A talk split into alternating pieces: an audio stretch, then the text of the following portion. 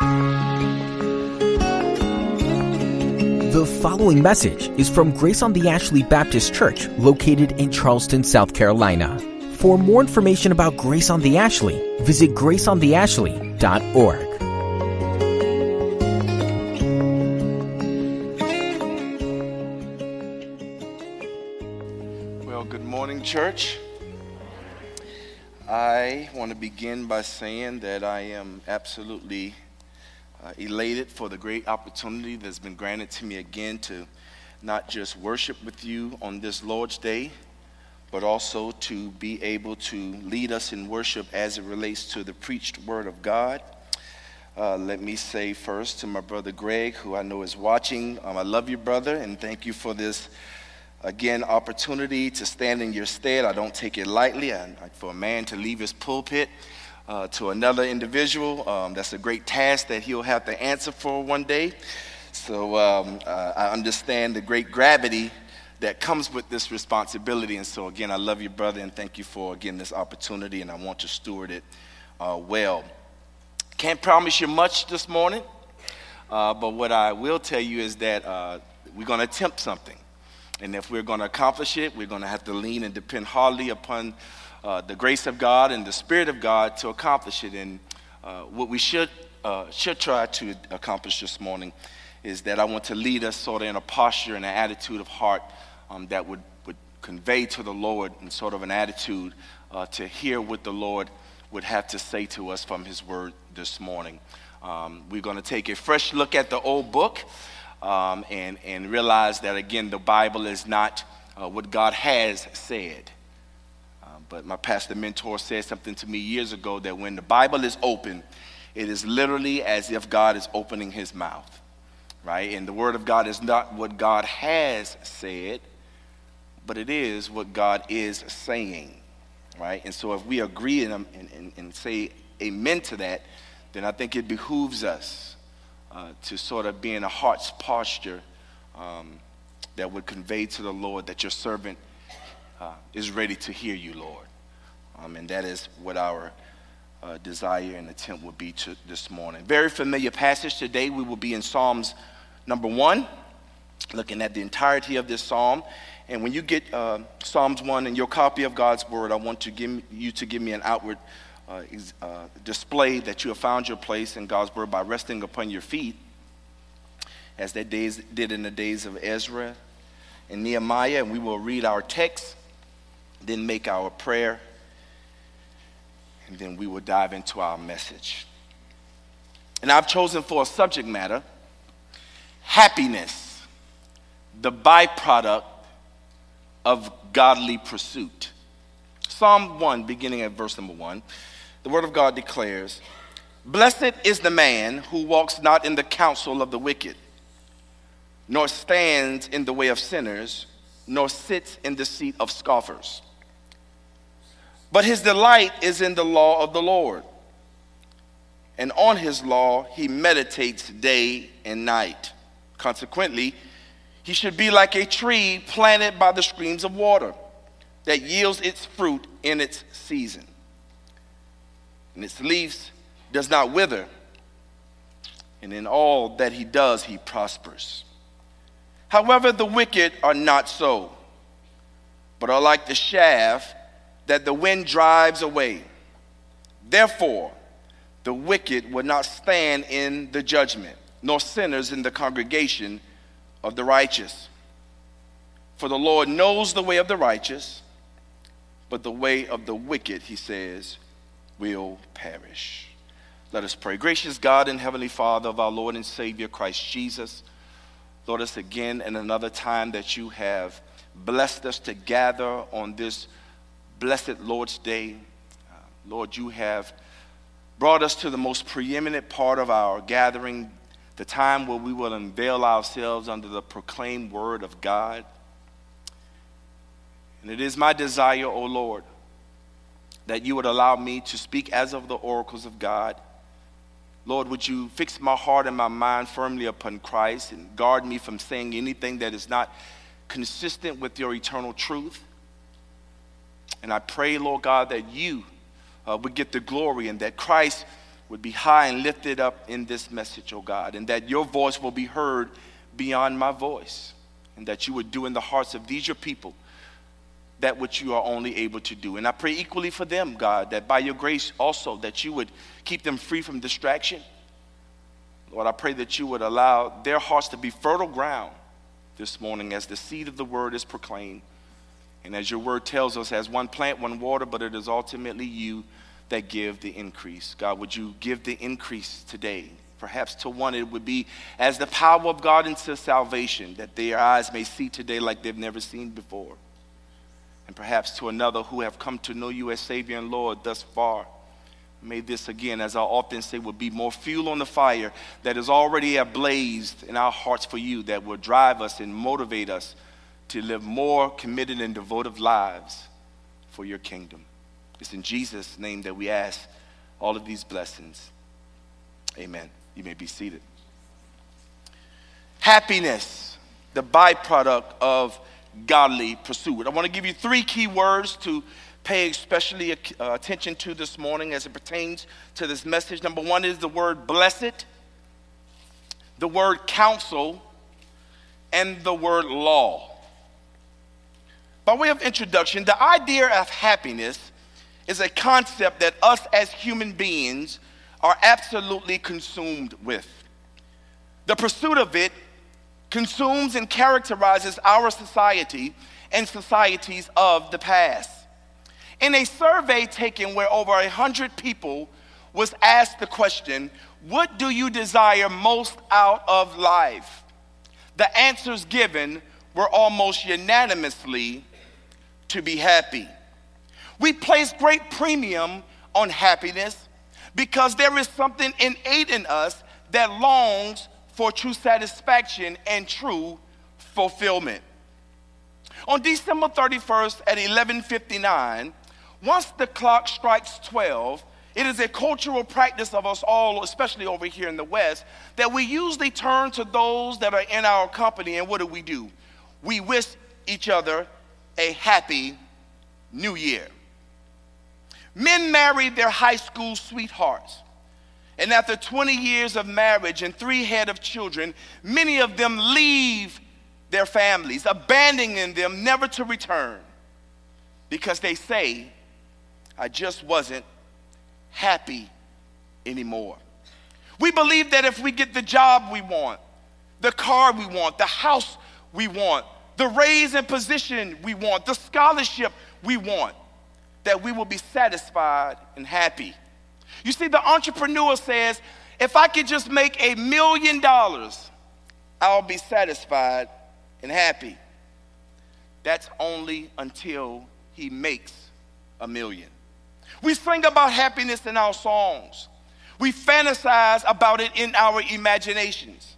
And despite all this talk and fuss about happiness and what should bring us happiness, if we are true and we're honest about the matter, we as individuals, we as a people, we as a nation are yet still so unhappy. Well, the reason is because the world's prescription for happiness is a fallacy. You see, the world prescribes women, sex, drugs, and alcohol. It prescribes riotous living, money, and success. But these things can never gratify, but they can only, excuse me, they can never satisfy, but only bring temporary gratification, which is to say that no matter how much of these things we get, it can never fill that God sized hole that exists in the human heart. John D. Rockefeller in the early 1900s was asked the question How much will it take to satisfy you? We're talking about a man, if you know his biography, we're talking about a man who struck it huge in the oil industry.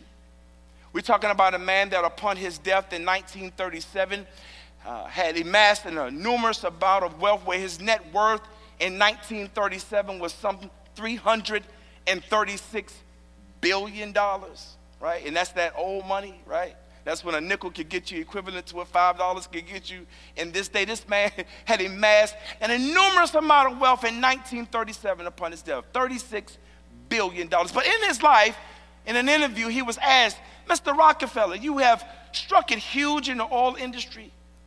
You have secured the financial stability for your family for generations and generations to come. Tell us, Mr. Rockefeller, how much will it take to satisfy you? And the answer he gave was absolutely jaw dropping. The answer he gave was more. And in his answer, it echoes the very sentiment of Solomon in Ecclesiastes chapter 1, verse 14, where he says essentially that a life without God, hear me, people, a life without Christ, a life without God, it is all vanity. It is literally as if we are simply chasing after the wind. But might I suppose to you that there is something to be said regarding purpose and its relationship to true happiness? You see, as birds were created for the air and fish for the water, mankind was created for God. We were created to know Him. And to know him, might I add, to know him is to love him. And to love him is to serve him. And in light of that great truth, what we must always remember, people, is that no matter what we have in this life, it is all conditional and with regard to threat. In this two plus year pandemic that we are currently in, still in, unfortunately, serves as a fresh and an undeniable reminder of this truth. Our health, our money, our loved ones, our jobs, our careers, our possessions. Listen, all of it can be gone just like that. It can all be gone in an instant. And this explains why happiness, hear me, is like a dancer, always dancing in and out of our lives, never constant and never permanent. You say, why so? It is because we have built our happiness upon the sand of the world's lies. And when, not if, but when the waters of life rises, what does it do? It washes away our happiness. But as we reject the world's prescription for happiness and we turn to God and His Word and allow God to weigh in on the conversation, what we discover is that God has something to say concerning this business of happiness. And what He has to say is fundamentally opposed to this fallen world and its suggestions. And what we shall learn today is that happiness is not acquired by seeking after happiness. But happiness is the byproduct of seeking something much higher and much nobler. Happiness is the byproduct of knowing God and pursuing righteousness and growing in holiness. And with that being said, I want to draw your attention to our text. The psalmist says, Blessed is the man, and I want to stop right there. The word blessed in the Hebrew uh, is the Hebrew word asher, which means to be truly happy. It is literally translated as happy, happy. Now, as you know and would rightfully expect, that there is a vast difference between our American Western culture and the ancient Eastern Hebrew culture of biblical times.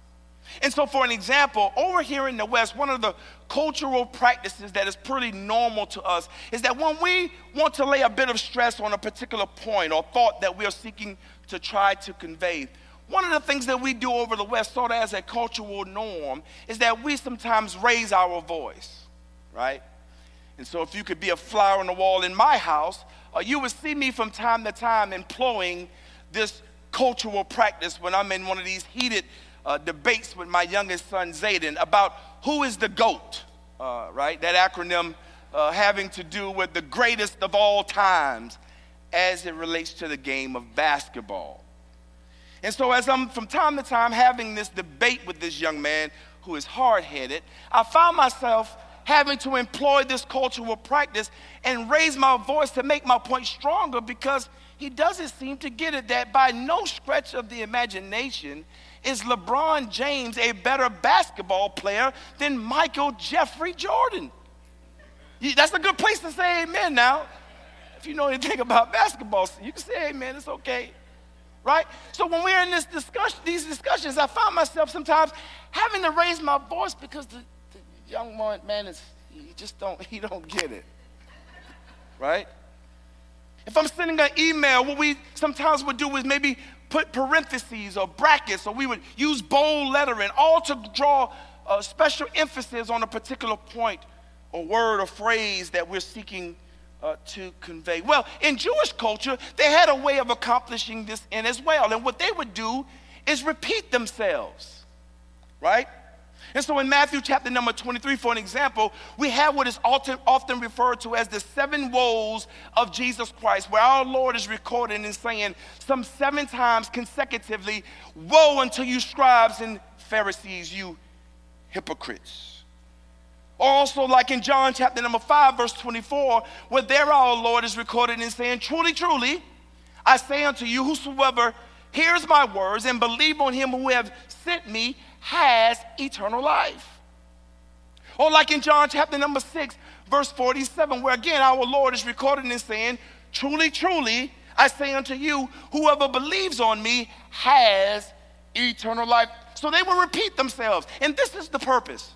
The purpose was to remove all doubt while stressing certainty. So, as it pertains to our text, this is happiness without a doubt.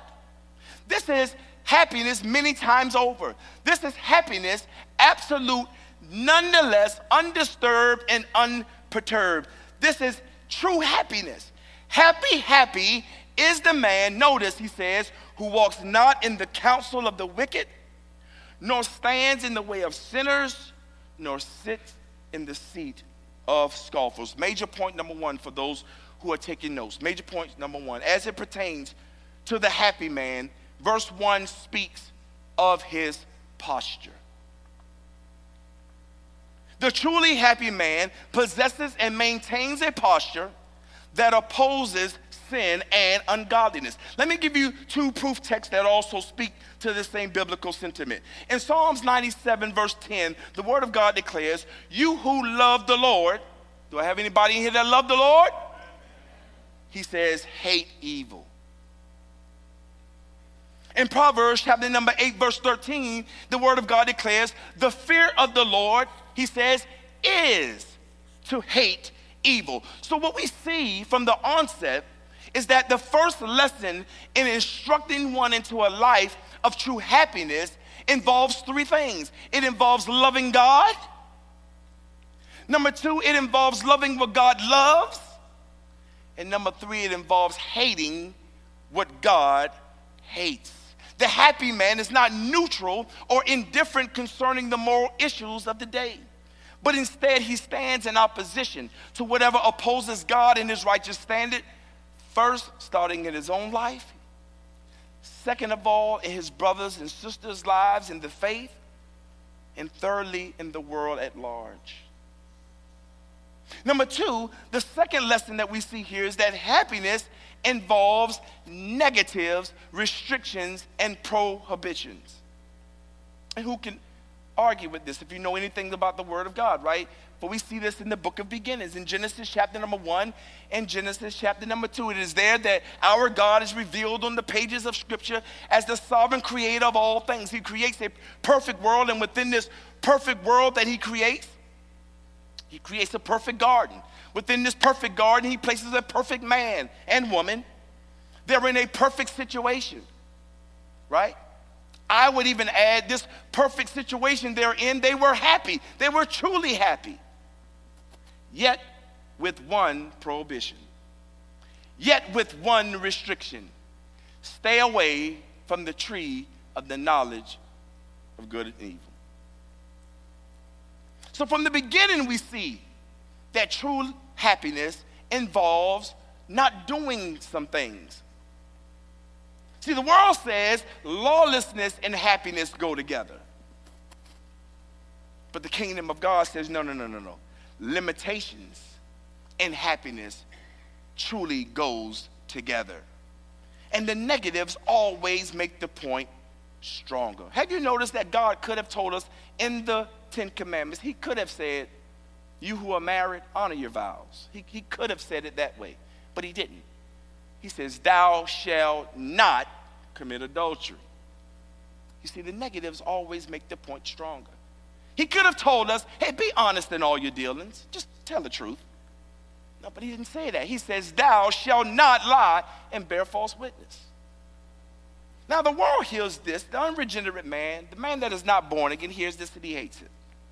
He rejects the notion because in the fallen world's mind, happiness cannot involve restrictions.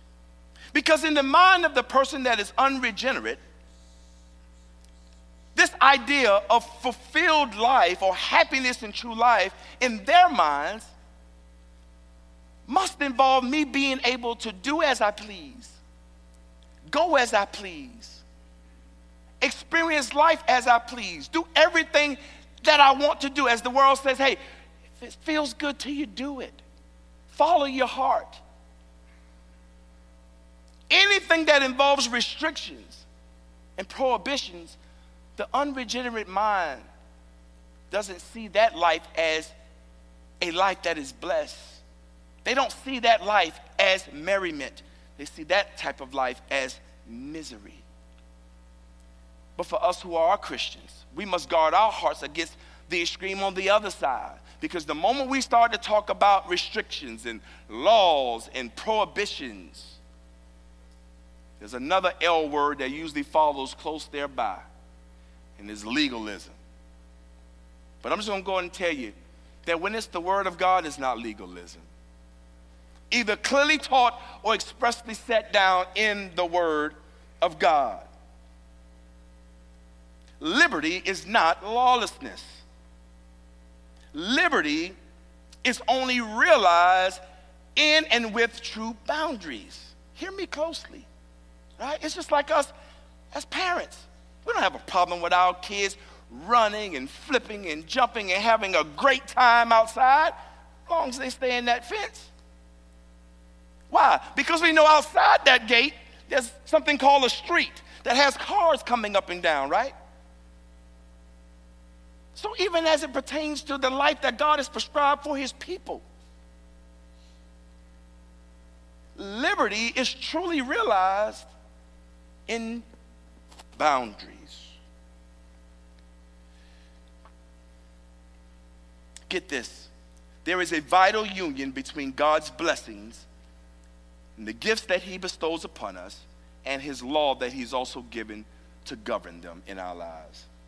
You think about our life. We have life. Life is a precious gift from God. But God hadn't left it up to us to figure out what our lives ought to look like. No, He's explicitly spoken to us from His Word. And He says that our lives ought to be lived in honor of Him under his sovereign rule and authority, all to his glory. This is the chief end of man, right? To love the Lord, to know him, and to enjoy him forever. All things to the glory of God. For us who have families, right? Families are a blessing. Husbands, wives, children. God hadn't left it up to us to figure out what that ought to look like. He tells husbands to love our wives as Christ has loved the church. He modeled it by laying down his life for his bride. We ought to live sacrificially for our wives.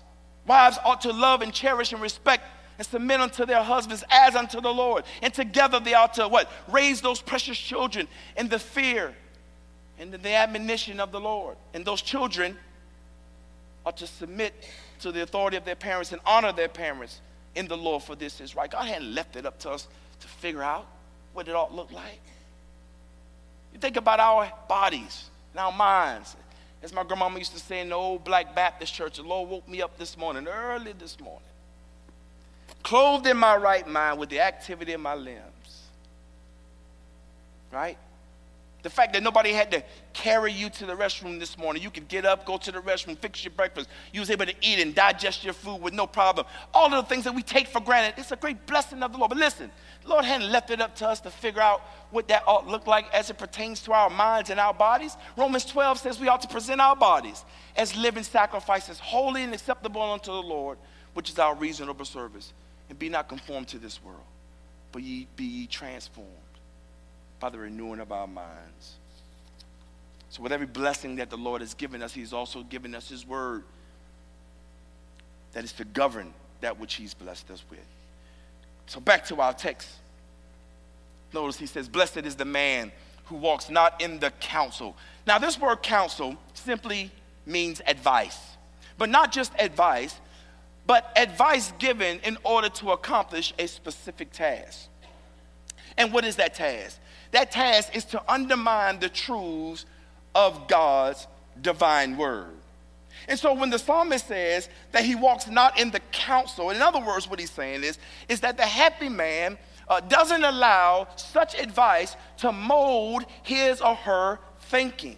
See, the world says you don't need God to be happy. Those Christians are just weak minded people who need a crutch or something to hold on to you don't need God to be happy. I'll tell you what you need in order to be happy. You're an athlete, work on your game, secure that Division One scholarship.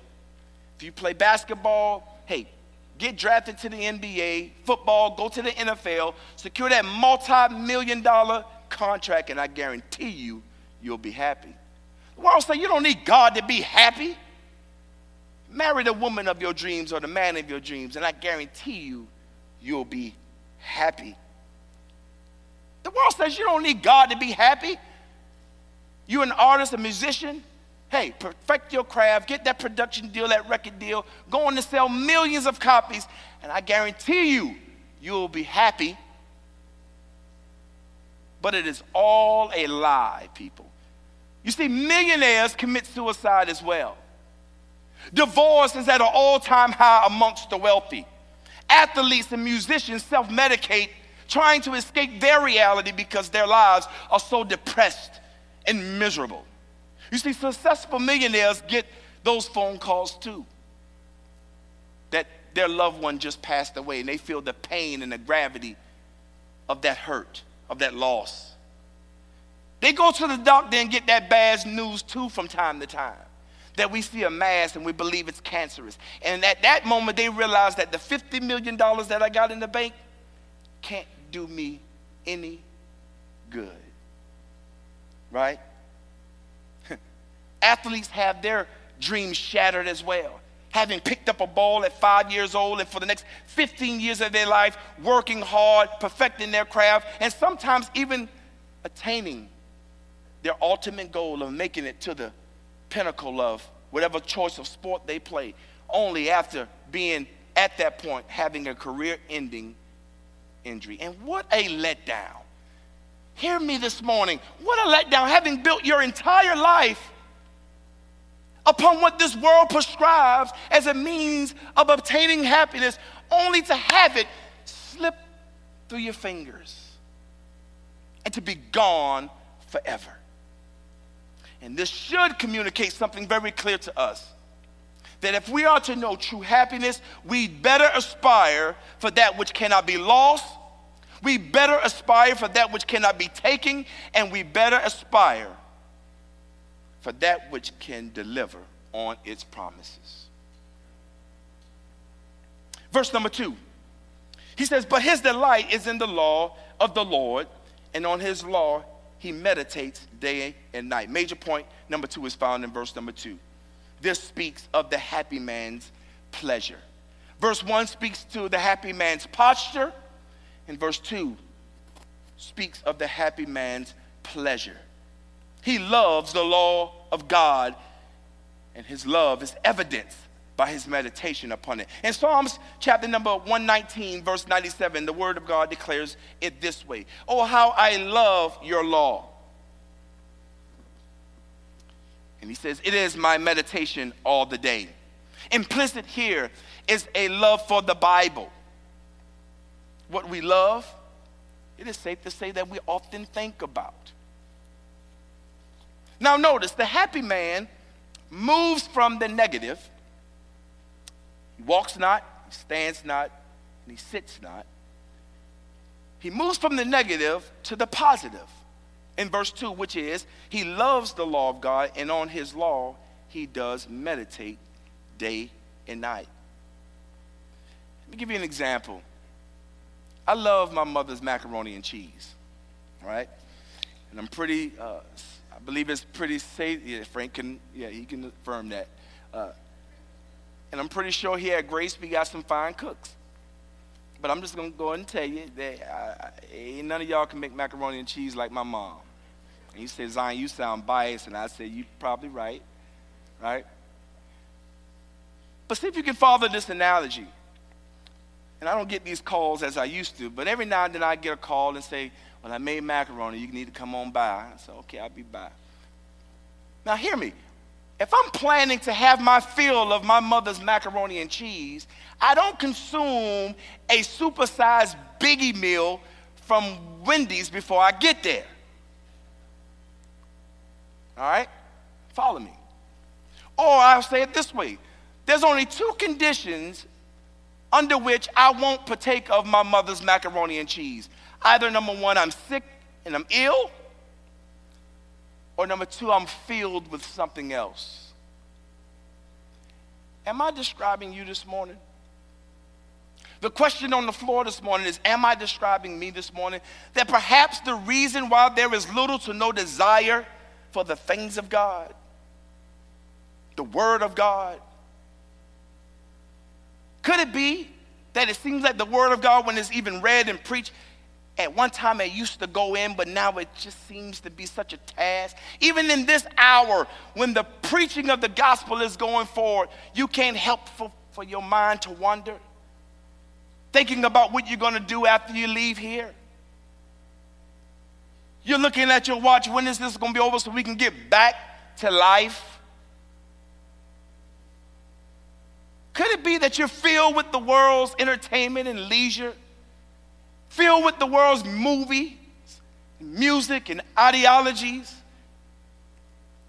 So much to the point that the word can't get in. There's little to no desire.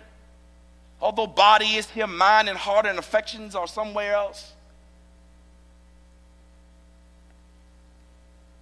Hey, Corinthians 15 33 says it this way Paul says, Be not deceived, bad communication corrupts good manners. And I believe that in the immediate sense, that does talk about truly having relationship in terms of relating uh, and hanging out with individuals who values of life are vastly different from us. But I've come to also see that principally in this regard as well.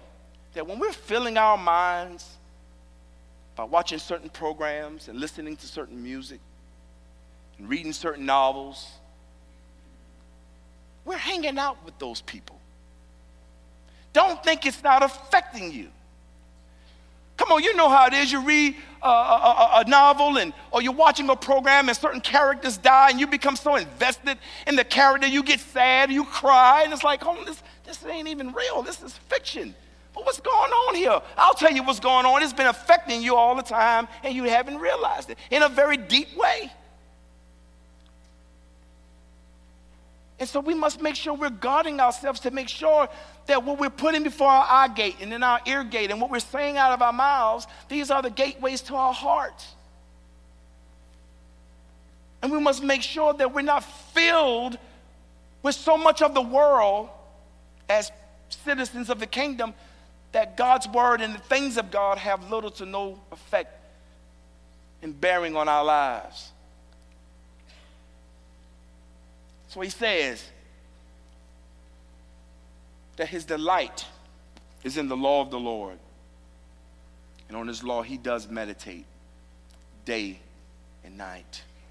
Verse number three, notice he says, consequently, he should be like a tree planted by the streams of water that yields its fruit in its season and its leaves does not wither.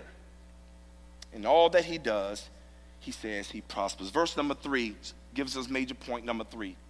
This speaks of the happy man's picture. Verse one speaks of his posture, and verse 2, it speaks of his pleasure. And here in verse 3, this speaks of the happy man's picture. His picture is one of fruitfulness. Now we know how important fruit is in the kingdom of God, right? John 15, verse 8, Jesus says, Herein is the Father glorified, not just that we bear fruit, but that we bear much fruit and so prove to be his disciples. Let me give you three things that re- as it relates to the fruitfulness of the happy man. Number one, God ensures his planting. Colossians 1, verse 13. You know, over there, the Apostle Paul, writing to the believers at Colossae, tells us that when you and I believed on Christ, God actually, in a very literal sense, took us out of one kingdom and he carried us over and placed us in another kingdom, namely the kingdom of his dear son. And it is here that he has firmly established us, he has firmly planted us. No tree plants itself rightly. And so, as it pertains to the happy man's fruitfulness, God ensures his planting. But not just his planting, but also God ensures his productivity. In, Psalm, uh, excuse me, Philippians chapter number 2, verse 13, it is there that Paul says, For it is God who is at work within us, giving us both the will and the ability to do of his good pleasure. So, in actuality, what he's saying is it is God who gives us both the will, the desire, and the ability, the dunamis, the power to do of his good pleasure. This is God's production, this is his program, and he ensures that we will produce because this is a work of God from start to finish, who have begun a good work in us, and he promised to perform it until the day of his coming. His planning and his productivity, but thirdly, uh, God also ensures his preservation. John, July, uh, excuse me, Jeremiah chapter number 17. Go over there with me real quick. Jeremiah chapter 17, verse 7 and 8. I want to show you something.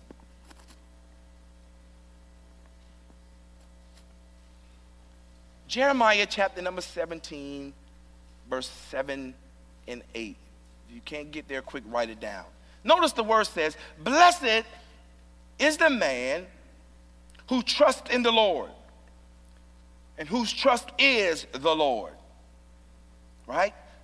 The prophet Jeremiah goes on to say, consequently, he is like a tree planted by water that sends out its roots by the stream.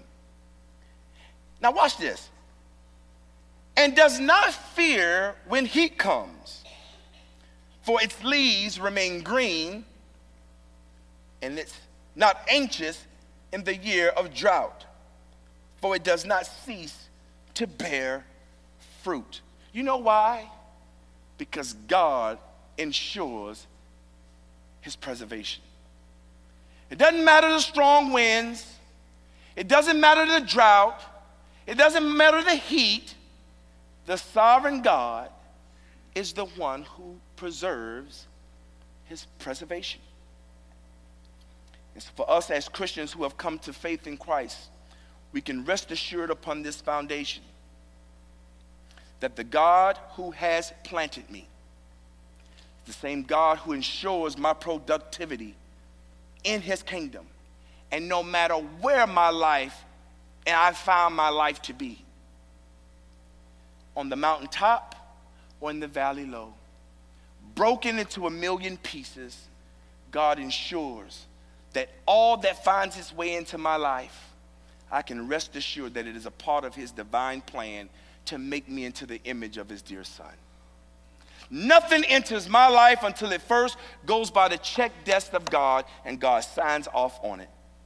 And He's already told me that His thoughts and His intentions and His love toward me, it's all good. Now, He didn't say that all feel good to me, but He says truly it's for my good. And to that we can say yes and amen. Now I promise it speeds up from here.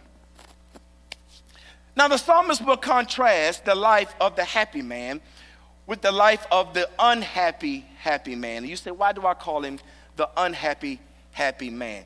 In Matthew chapter number six, you don't have to go over there with me, just lend me your hearing. In verse 22 and 23, it is here that Jesus is recording and this, this that the eye uh, he says, is the lamp of the body. So if your eye is healthy, the whole body will be full of light. Verse 23, he says, But if your eye is bad, your whole body will be full of darkness. If then the light in you is darkness, hear me again. If the light in you is darkness, Jesus asks the question, How deep is that darkness? And so the reason I name him the unhappy happy man is because he thinks he's happy. And as Jesus says, if the light that be in you is truly darkness, the question is, how dark is that darkness? You see, the man apart from Christ, the drug dealer, the alcoholic, the adulterer, the stripper, those who are living riotous lives, partying, going as they please, doing it, they think they're happy.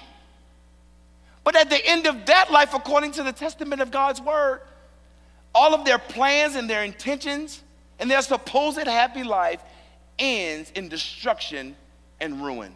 All of the rappers, the gangster rappers who promote gang violence, misogyny, sex and rebellion, they think they're happy. Notice he says in verse number four, however, the wicked are not so. Now, let me give you a little Bible study. You know what that phrase means in the Hebrew? The wicked are not so. This is what that means the wicked are not so. In other words, everything that he said concerning the blessed man in the previous three verses, as it relates to the wicked, the wicked are not so.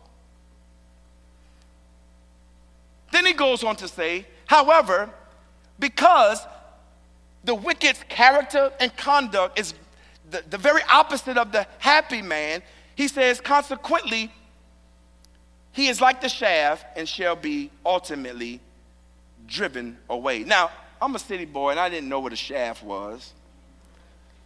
So I Googled it. Thank God for Big Brother Google. And I'm told that the chaff is the husk or the straw remove is that which is removed when threshing. And so whenever the cereal or the grain is extracted while threshing, what is often left is the straw, the husk, which again in the agrarian world I'm told is not good for anything but to be burned, right? So he says the wicked are not so, but are like the chaff that consequently when it is all said and done, he says the wind drives away. In verse 5, he says, Therefore, the wicked will not stand in the judgment, nor sinners in the congregation of the righteous. Verse 5, this idea of him uh, not standing is the idea of him not standing fully acquitted as the righteousness of God on that day of judgment. Now, why is it important to make that distinction? Because the truth of the matter is, we all will stand before God in judgment. For us who have come to know Christ as Savior and Lord, and might I add, He is not your Savior if He's not your Lord. 2 Corinthians 5:10 tells us that it's there at that bema seat judgment that we all stand and have to give an account for the life that we've lived post conversion as it relates to our time, our talent, and our treasure, and how we've yielded ourselves to the kingdom of God and for His purposes and His glory. And as John Piper says, although that judgment won't be one that determines our eternal destiny, for that is forever settled in heaven the moment we uh, believed on Jesus. I don't believe it's going to be a walk in the park. We're going to have to give an account for how we've lived our lives post conversion. Right? That Bema seat judgment comes from the ancient Olympian world when that athlete would step up on that platform to receive his wreath or his reward for how well he's performed. We'll all be there as Christians. But for the wicked, according to Revelations 20, they'll be standing at that great white throne judgment where there uh, no mercy is given. Only fiery indignation and wrath. For whosoever name was not found in the Lamb's book of life the great and the small, speaking of their social status, right? The, the, the, the super elite, the politicians, the movie stars, the one who have, you know, millions in the bank to the most insignificant person that we would probably just walk by and not even paying attention to. He said, The great and the small, their names were not found in the Lamb's book of life. They were cast into the lake of fire, which is called the second death. Lastly, in verse 6, notice he says, For the Lord knows the way of the righteous, but the way of the wicked, he says, will perish. This idea of knowing the way of the righteous speaks to his divine covenant to attend and superintend regarding providing for them covenantally. This is covenantal language, right? Amos 3 2, when he speaks to Israel, he says, Out of all the families on the face of the earth, you are the only ones that I've known. Well, God knew them all because he made them all. But what is he saying to Israel? Out of all of the families on the face of the earth, the Je- Jezebites, the Amalekites, the Hittites, only one little nation had a covenant with God, namely the children of Israel. God uses this, this language of knowing as a way of communicating his covenant with them. But then also in Matthew chapter number seven, have you also ever noticed that knowing God or being known of God is used synonymously with salvation? For Jesus says that in, not everyone that says unto me, Lord, Lord, shall enter into the kingdom of heaven. But only those that doeth the will of my Father which is in heaven. For many will say unto me in that day, Lord, Lord, haven't we not prophesied in your name? And haven't we not cast out devils? And haven't not we worked many wonderful miracles in thy name? And then I will say unto them, Depart from me. I never knew you, you workers of iniquity. Notice he didn't say, I knew you, but I forgot you. He says, I never knew you. So here we see being known of God is synonymous with true salvation. And so here in our last verse, he says, The Lord knows the righteous. He knows us covenantally, and He's entered into covenant with us, promising us that He will provide, protect, and bring us into that glorious end. But the way of the wicked ultimately ends in ruin. Are you happy this morning? Let me just say this if you don't know God, you're not. We seek for happiness in the creation, and we seek for it in the creature. But it can only be found in the Creator God. Man looks for happiness in people, in places, and in things, but it is only found, hear me again, in God alone. In the life of the wicked, in my closing, Self trumps God. Earth trumps heaven. Flesh trumps the spirit. Sin trumps morality. Wrong trumps right. Lies trump truth. Time trump eternity. Am, am, am I talking about you? In the life of the wicked, he wants sex without boundaries. He wants marriage without God's definition of marriage. He wants heaven with no hell. He wants religion without holiness. And he wants Jesus without Luke 6 and 46. And you know what Jesus says in Luke 6 and 46? Why calleth me Lord, but you do not what I command you?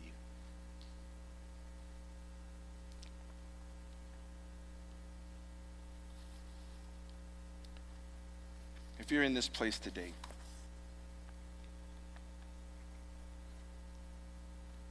Perhaps this word has resonated with you in a way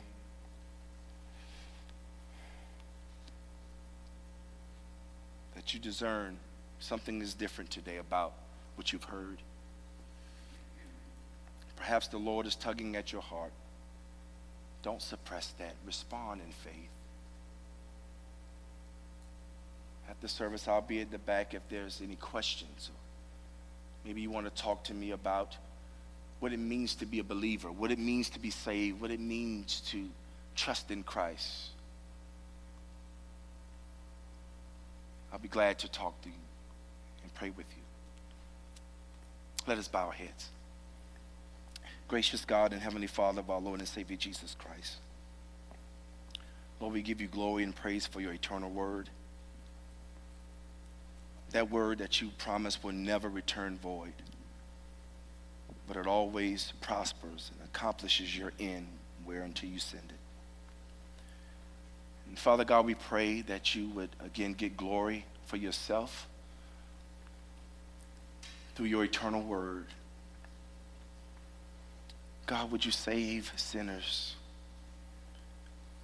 God, would you bolster more commitment and a deeper affection and deeper love for you and your kingdom? That we may truly live both individually and collectively as salt and light in the midst of a dark and dying world. God, we be so careful to give you the praise, the glory, and the honor because it's to you and you alone that deserves all praise. We thank you now because you do all things well. In Jesus' name we pray. Amen.